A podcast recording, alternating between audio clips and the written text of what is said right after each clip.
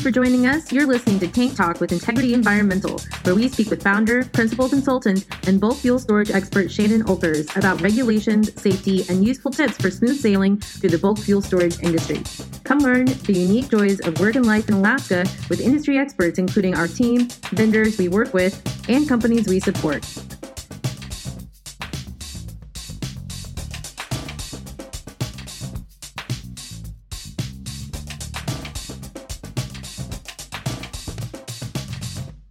Good morning, Shannon. Welcome back. I'm excited to continue our discussion on SPCCs. My favorite plan. Just to start off and remind our, our listeners, what does SPC stand for? Uh, it stands for Spill Prevention, Control, and Countermeasures Plan.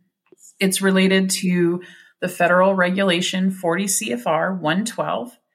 And fun facts it applies to all facilities that store more than 1,320 gallons of petroleum oil or lubricants or more. There are exemptions for residential storage of petroleum oil and lubricant products. So that's why uh, someone who has a shop at their house and maybe has a thousand gallon heating oil tank plus some drums for fueling up their boat, residential use is generally excluded. But for commercial enterprises, like our clients mostly are, they need an SPCC if they store more than 1,320 gallons of, we call it POL, petroleum oil and lubricants. So for most of our clients, they actually store more than 10,000 gallons of uh, petroleum oil and lubricant products. And that puts you into uh, a category of plan that requires a professional engineer to sign off on. And why is it important to have an updated SPCC? Well, first of all, it's the law. it's required if you have those storage amounts I just mentioned. Uh, secondly, if you have a spill ever, or you are inspected by a federal agent from the EPA, they will ask for a copy of that SPCC. And wherever that plan is out of compliance, it will show up as additional violations for you. Uh, we call it the sleeper permit because it's dormant until activated, like the sleeper cells. so a lot of people uh, we've noticed they kind of ignore the SPCC because it's not required to be submitted. It's not very frequently audited or inspected for. But where it really catches up with people is if they have some sort of spill event. Once that spill is reported, then the EPA will send an email saying, send us all your records. And that record includes the SPCC plan itself. How can you tell if your SPCC needs to be updated? We we joke that if you pull the SPCC out of your filing cabinet and there's a nice layer of dust on top, it's probably time to update it. And I can't tell you how many times I've gone to facilities and asked to see the plan, and they are very literally pulling it off a back shelf or out of a filing cabinet and blowing the dirt off it. Oh no. So, first of all, I have a couple of, of checklist items, and maybe we can make this into a checklist for people if they want to audit their own SPCCs and see if it needs to be updated. Right. The first one is age. If it has not been updated in the last five years, that is a good sign that you need to update it. Also, if your if your SPCC predates 2002, like the last time it was written was in the 90s, which uh, we unfortunately see quite a bit of as well. They made changes to the SPCC regulations in 2002. And then in 2011 and 2013, the EPA issued additional guidance for things like double walled tanks and secondary containment area volumes. If your SPCC was written prior to that 2002 date or even prior to 2013, you're probably going to want to have it updated by somebody knowledgeable about the regulation so they can get some of those newer requirements. What was written in the 90s may not be compliant now because of the changes. So that was number one. Number two is that you have incorrect or outdated transfer procedures. So you have a tank truck loading rack, and when your SPCC was first written, you were top loading all of your trucks. But uh, over time, as regulations have changed, you are now bottom loading all of your trucks. But if you look in the middle of your SPCC where there are transfer uh, operations required to be listed, you may notice that they're for top loading still and nobody's doing top loading at your facility. Or maybe they are doing top loading, but they're also doing bottom loading and that's not included in the transfer procedures. So that's a that's another good sign that your SPCC needs to be updated is like what you're doing is not actually reflected. Then my favorite missing tanks. if you go to your SPCC and you're reading through it, And there's typically a list of all your tanks and portable containers. And you realize that you have four tanks at your site, but there's only two in the SPCC because you added some tanks along the way between when it was last updated and now, and they didn't get captured in there. Uh, we also have it the other way, where the SPCC lists four tanks, but you took two out of service, and you never bothered to go back in and pull them out of the listing. Uh, so missing tanks is a good clue that it's time to get it updated. Um, and then also just missing entire areas of your facility. So did you add a warehouse in 2013 and it's got a waste oil burner with a 300 gallon tank and that's nowhere in your SPCC because nobody thought to update it at the time.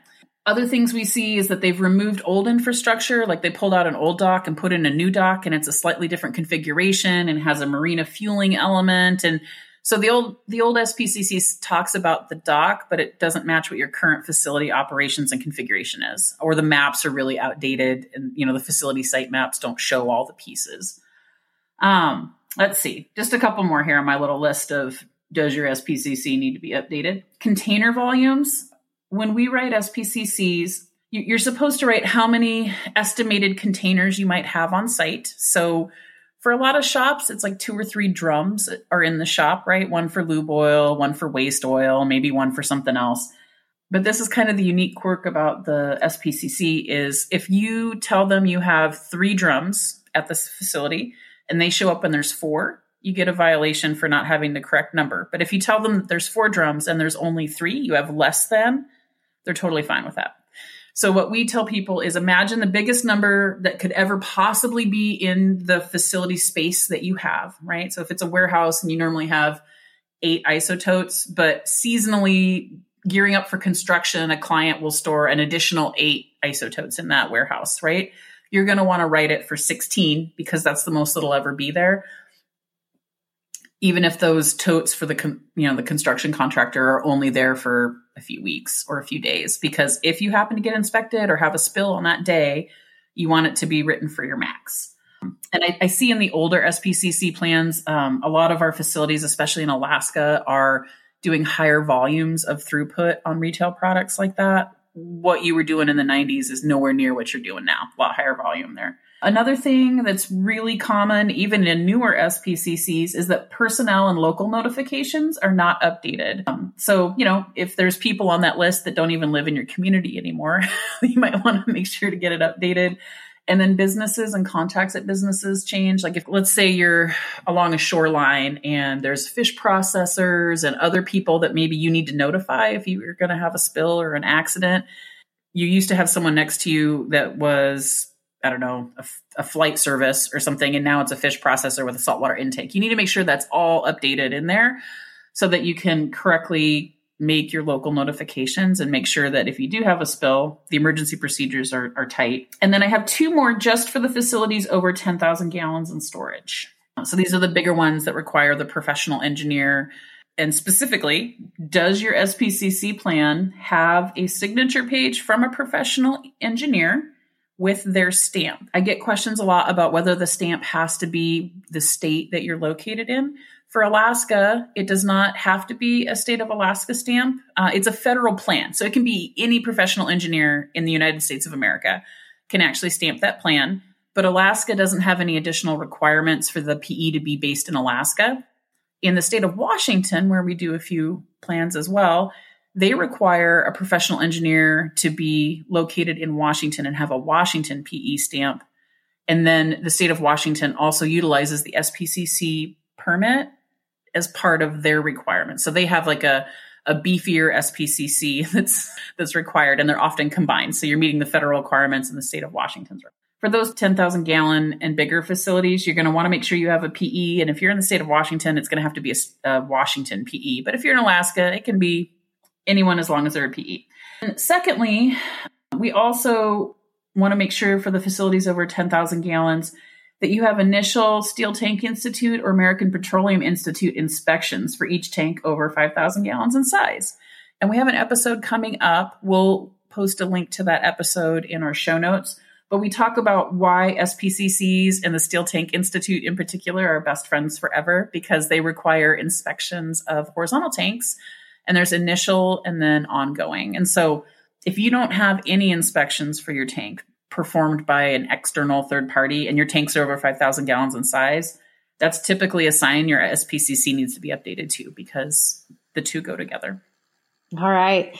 So, say one of these eight red flags has popped up. How would we go about getting it updated?